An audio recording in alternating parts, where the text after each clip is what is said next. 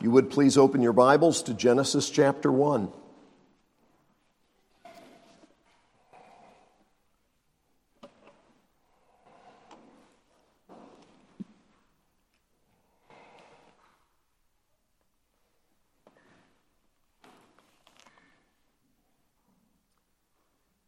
Genesis chapter 1, this is God's Word. In the beginning, God created the heavens and the earth. Now the earth was formless and empty. Darkness was over the surface of the deep, and the Spirit of God was hovering over the waters. And God said, Let there be light. And there was light. God saw that the light was good, and he separated the light from the darkness. God called the light day, and the darkness he called night. And there was evening, and there was morning, the first day. And God said, Let there be an expanse between the waters to separate water from water. So God made the expanse and separated the water under the expanse from the water above it. And it was so. God called the expanse sky, and there was evening and there was morning the second day. And God said, Let the water under the sky be gathered to one place, and let dry ground appear. And it was so.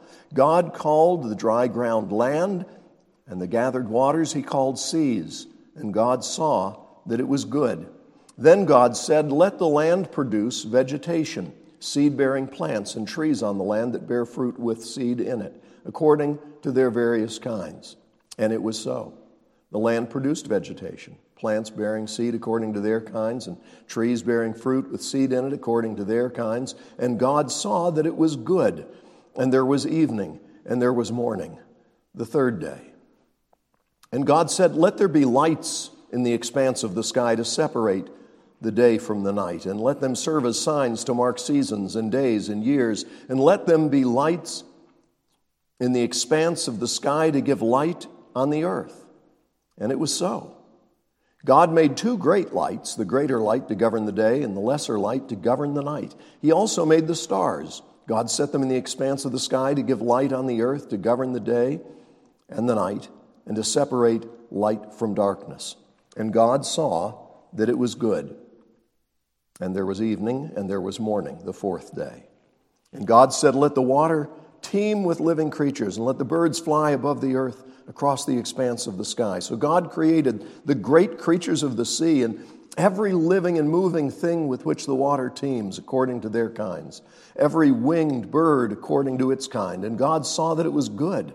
And God blessed them and said, Be fruitful and increase in number, and fill the water and the seas, and let the birds increase on the earth. And there was evening, and there was morning, the fifth day. And God said, Let the land produce living creatures according to their kinds, livestock, creatures that move along the ground, and wild animals according to its kind. And it was so. God made the wild animals according to their kinds, the livestock according to their kinds, all the creatures that move along the ground according to their kinds, and God saw that it was good. Then God said, Let us make man in our image. In our likeness, and let them rule over the fish of the sea and the birds of the air, over the livestock, over the, all the earth, over all the creatures that move along the ground. So God created man in his own image. In the image of God, he created him. Male and female, he created them. God blessed them and said to them, Be fruitful and increase in number, fill the earth and subdue it, rule over the fish of the sea and the birds of the air, and over every living creature that moves on the ground. Then God said, I give you every seed bearing plant on the face of the whole earth and every tree that has fruit with seed in it, they will be yours for food. And to all the beasts of the earth, and all the birds of the air, and all the creatures that move on the ground, everything that has the breath of life in it, I give every green plant for food. And it was so. God saw all that He had made, and it was very good. And there was evening, and there was morning, the sixth day.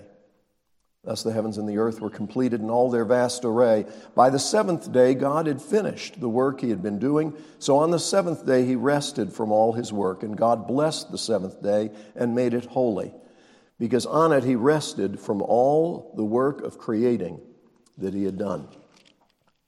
May God add his blessing to this reading from his holy and inspired word.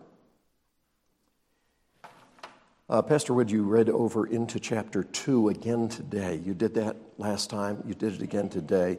You're getting into chapter 2. Yeah, well, it's hard not to get into chapter 2 because chapter 2 is where the conclusion of chapter 1 is, which we just read, and then you get a second account of the creation of man male and female. And the account in chapter 2, which we'll look at, God willing, next time, is, is a little different than the account in chapter 1.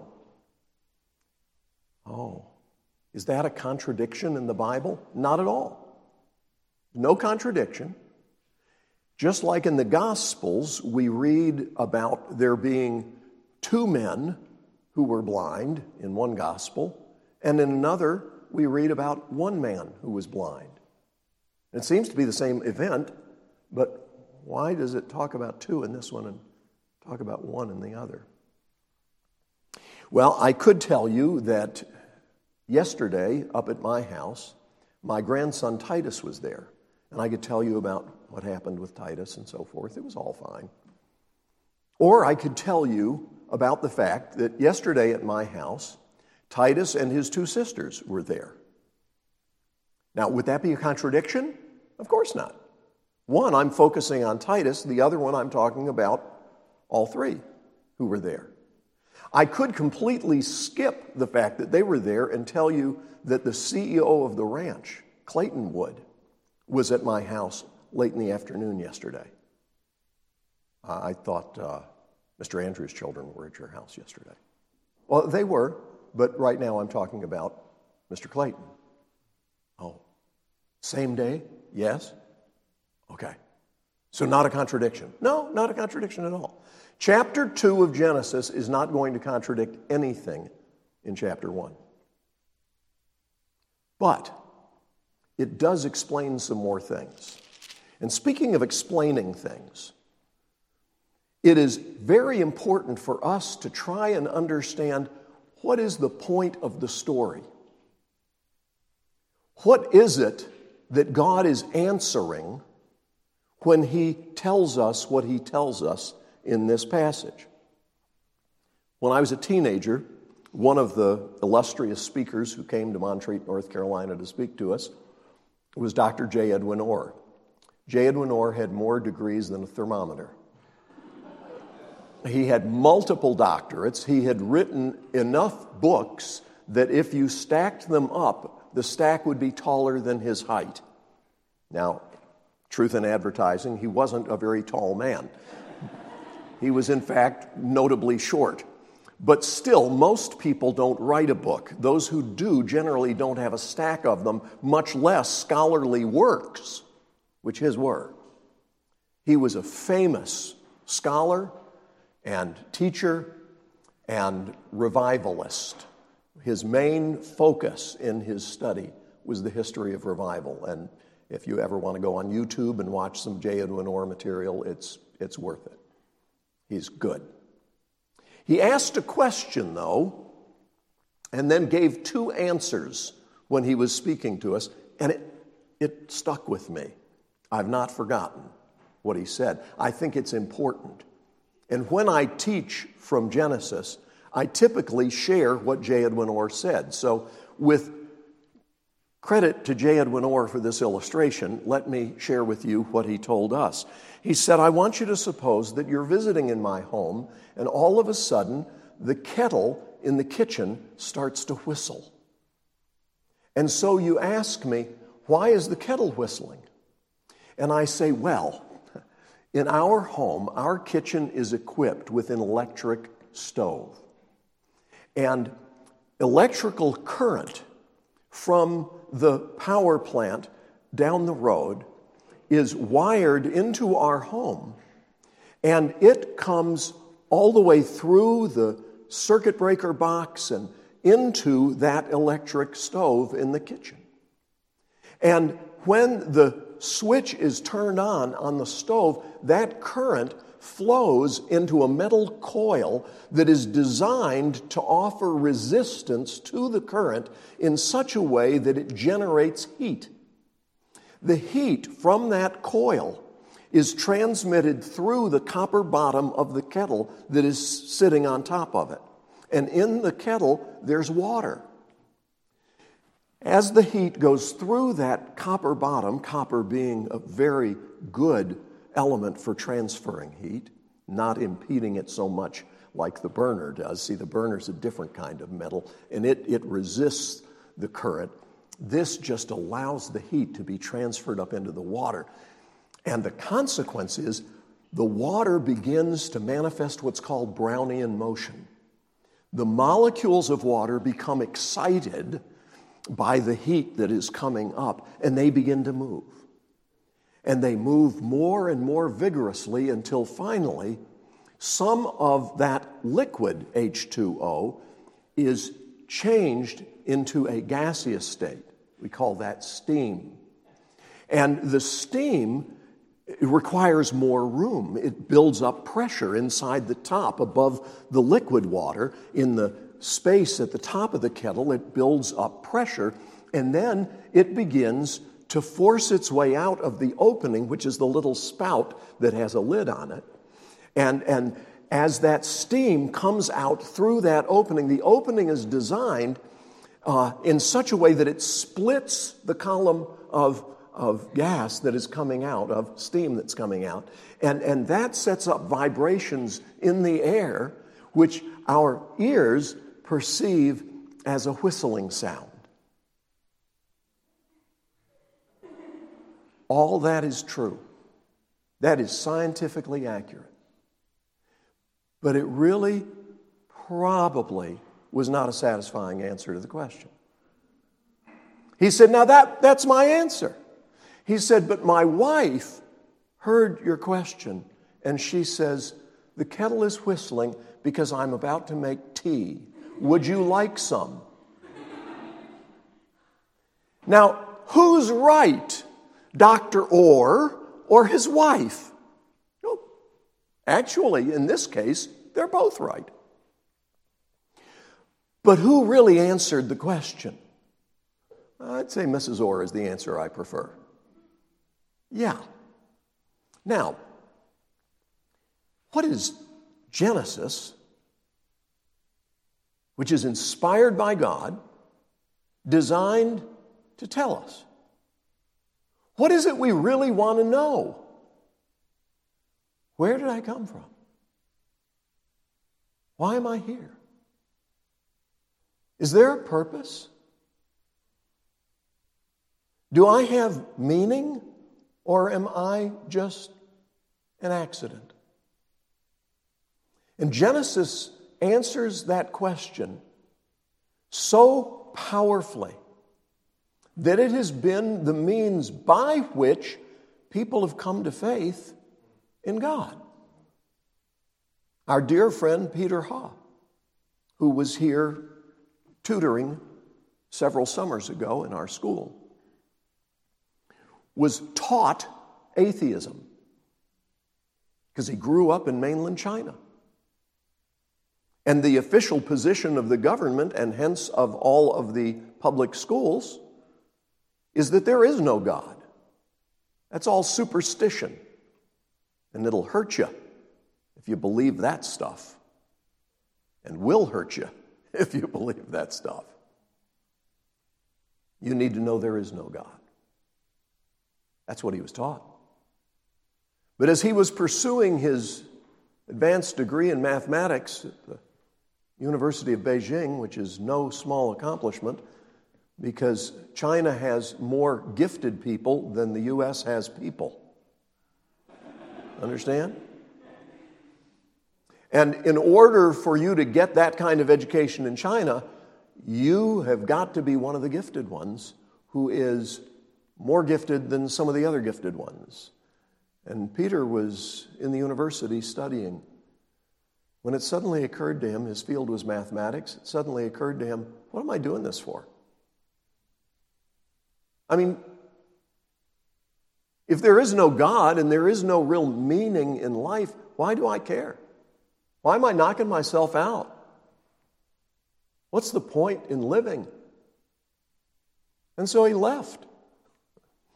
He left the university and he embarked on a quest to find out what's true, what's real, what matters. And early in his journey, someone who found out what he was doing, you know, why are you not in school anymore? Someone who found out what he was up to said, You need to read a Bible. And Peter, thank God, got a Bible and started at the front. Began working his way through. Now, I would have recommended he start in John's Gospel, but that's because I'm used to dealing more with Western types. He started in Genesis chapter 1. By the time he got through Genesis chapter 3, Peter said, No man could have written this. There must be a God. And now I want to know him. And so he kept reading his Bible, and when he read through the Gospel of John, he said, I want to give my life to Jesus. I will follow him as long as I live. This book answers our questions. It tells us what we really long to know if we long for the truth. Sadly, Jesus tells us in John's gospel this is the judgment. The light has come into the darkness, and men preferred the darkness because their deeds are evil. He came unto his own, and his own received him not. But there are people who are searching. There are people who want to know the truth instead of shut their eyes and shut their ears and try and ignore the evidence. If you want to know the truth, God has revealed it in His Word. And so I want you to see that in this passage that we read again this morning, Genesis chapter 1, what we are told is not all the details about how the land brought forth vegetation or how the land brought forth creatures, living creatures. What we're told instead is that God is the one who made it happen. God said, Let there be light, and there was light. You know why? Because everything in the universe was formed at His command. God doesn't just have a lot of power, God has all power. His power is infinite. If I compare my nose to an elephant's trunk, I'd say, you know, the elephant, there's no comparison. Okay? If I compare the elephant's trunk to the distance between the earth and the sun, there's no comparison. If I compare the distance between the earth and the sun to the breadth of the Milky Way, there's no comparison. If I compare the breadth of the Milky Way to the distance that man has been able to calculate in what we know as the universe, oh, there's no comparison. What's your point? You and I can't imagine what infinity means because there's no comparison. God doesn't just have a whole lot of power, God is all power. His power is infinite. I, I, I can't really wrap my mind about that. That's because you're finite like me. But what I want you to understand is if you imagine the most amazing, powerful thing in creation, it's, it's, it's nothing compared to God's power. So when we read about God doing these things, If you find that hard to believe, well, I, six days, God creating the earth in six days, I just can't see how he could do that. Well, then you're adult. I'm sorry. You really haven't understood the first thing. Because you see, if God wanted to create everything in detail in six nanoseconds, that would not be a problem for an infinitely powerful, infinitely wise God. What God says comes to pass. It is not hard. If, if I told you, just want you to know everything you see, I mean, everything you see, not just talking about here on campus, I'm talking about in the United States, North America, ah, heck, the Western, Western Hemisphere. I did all that. Well, you'd know I was either crazy or crazy enough to think that you're crazy. Right? Because you're not going to believe I, I, I did it all because I'm, I'm me. I'm a finite creature. But if we're talking about a God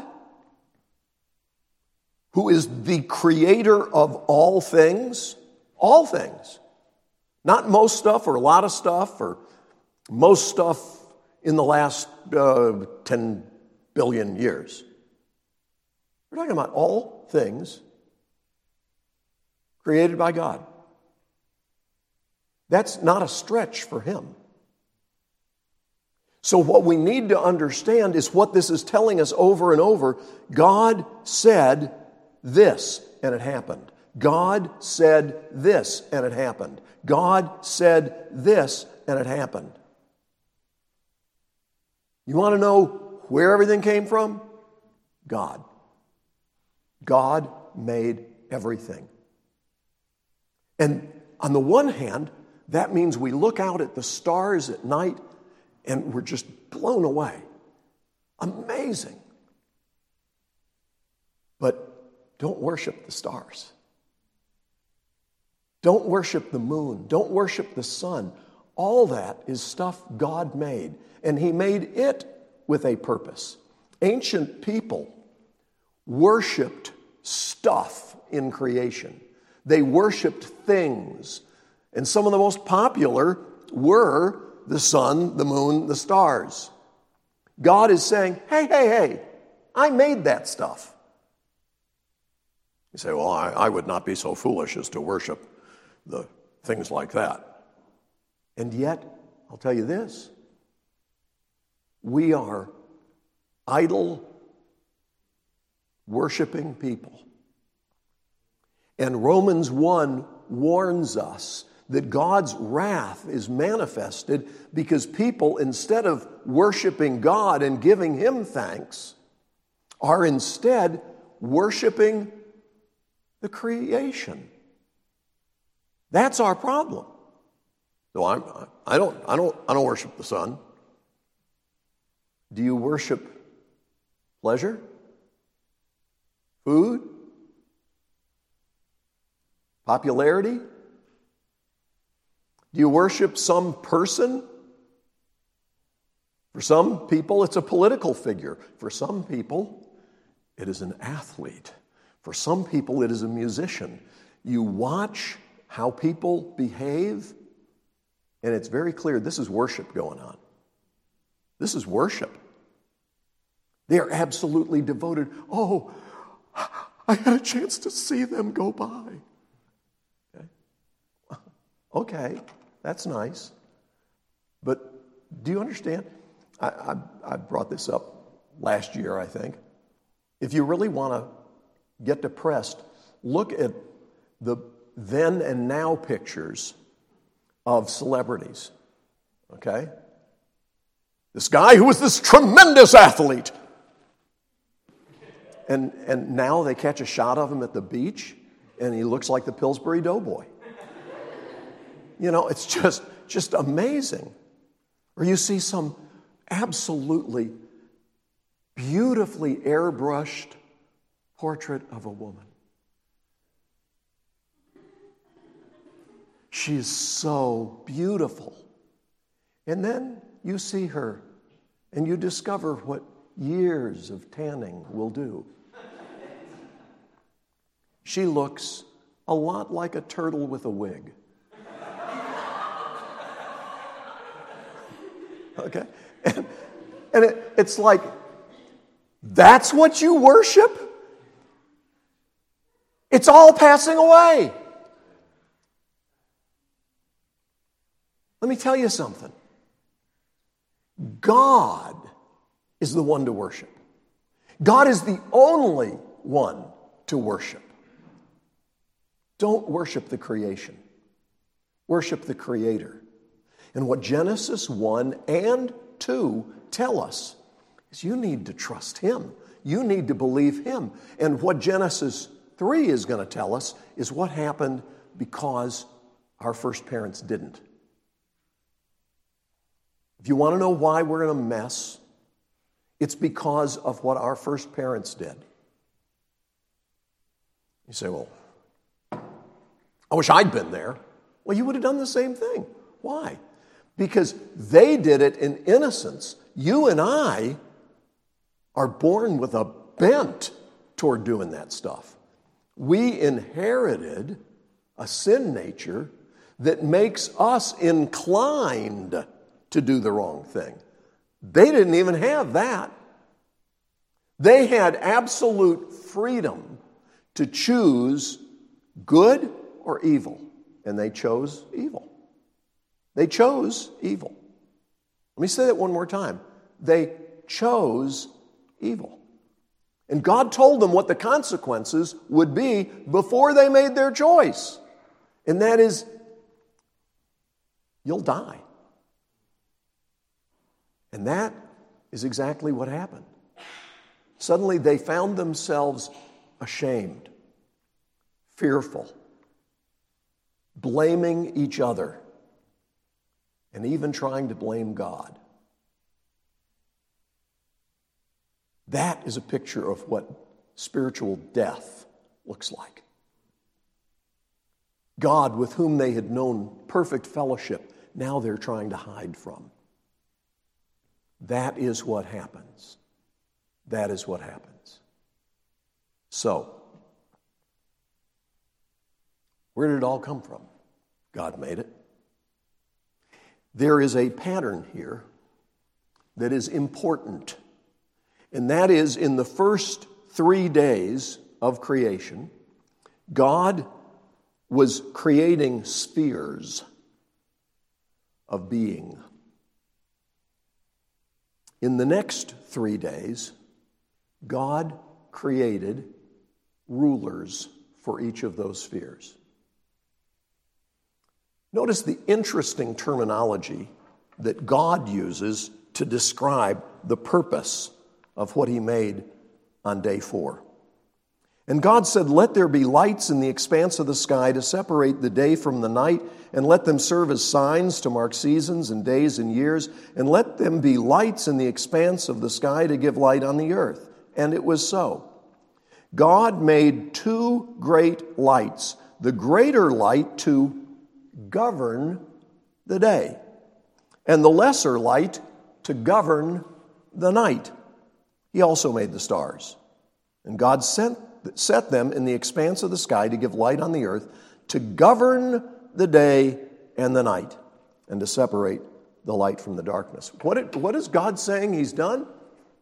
He's saying, having created this sphere of creation, I am creating and installing rulers to govern on my behalf.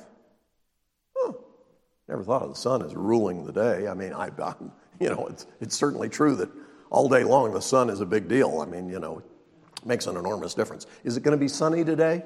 I mean, the sun definitely makes a difference. We know that. But I've never thought of it as governing. Well, God said, I want you to understand it was made to rule, and the moon to rule. Huh. So are they like animated. I mean, if, if we could visit the sun, I, am sorry, I've got to tell you this. You're, when I was a kid, the joke was about the scientists who announced that their space mission was going to be to go to the sun. And the other scientists laughed and said, That's crazy, you'd burn up. They said, No, no, no, we're going at night.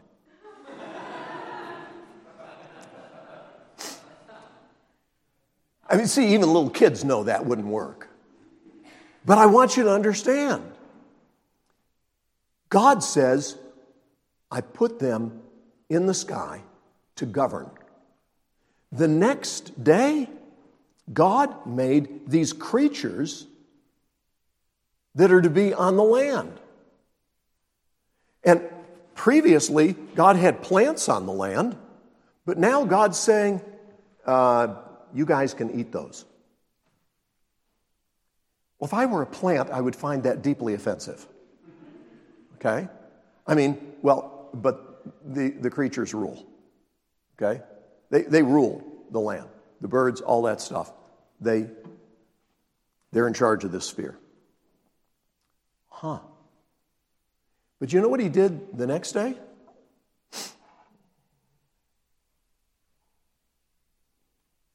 I'm sorry, on the fifth day, he made birds and the fish. And they ruled the sky and the sea. Now, on the sixth day, God put the animals on there and he's going to give them permission to eat everything, but not each other.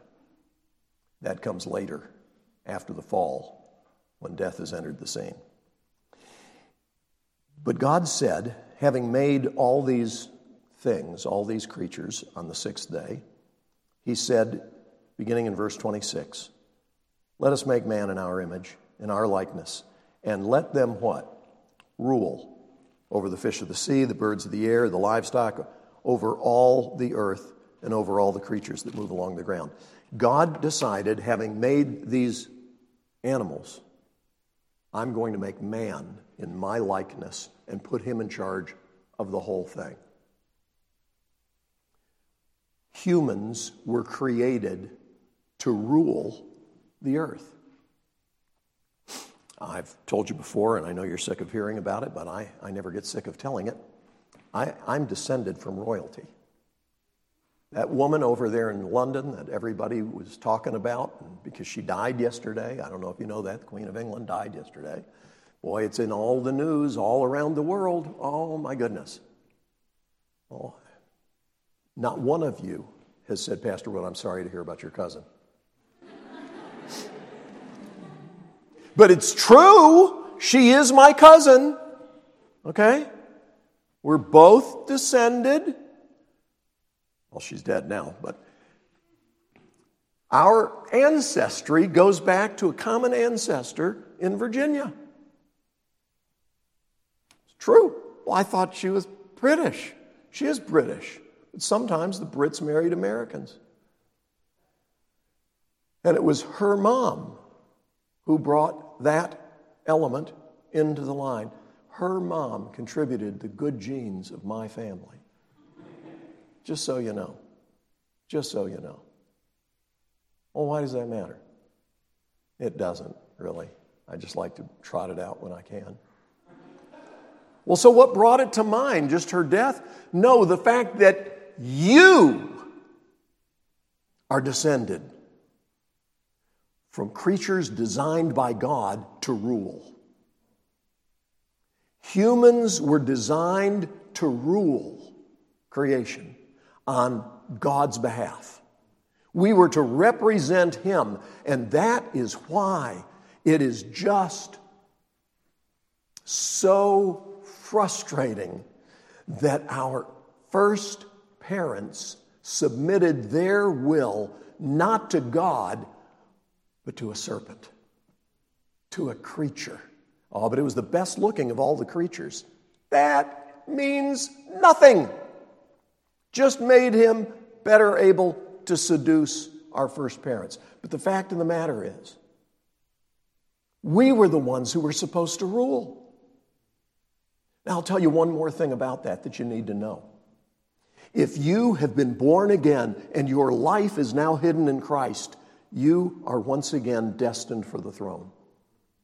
God says that we will rule and reign with Him for eternity. Hallelujah. You mean I become royalty when I'm born again? Absolutely. I'm a child of the King. With Jesus, my Savior, I'm a child of the King. Hallelujah. That guy in Virginia has nothing on me. I don't even know if he was saved. I know a bunch of his descendants were, and a bunch of them weren't. But I know this my status is not guaranteed by my ancestry, it is guaranteed by my Redeemer. He came to rescue nobodies and make us royalty who will rule with him. Revelation chapter 3, he says that he will let those who are faithful, those who overcome, sit with him on his throne, even as he overcame and was seated on the Father's throne. It is shared sovereignty, shared rule, and it is all by grace. Let's pray. Father, we thank you so much that your word is true, and even when there are parts of it that we find challenging and amazing beyond our ability to understand, you are true to your word. You keep your promises. And so we bow before you, the one true God. We worship you. We praise you. And we ask that you would rule and reign through us as we say no to selfish desires and sinful lusts and say yes to your Spirit who calls us to take up our cross and follow Jesus. So we pray in Jesus' name. Amen.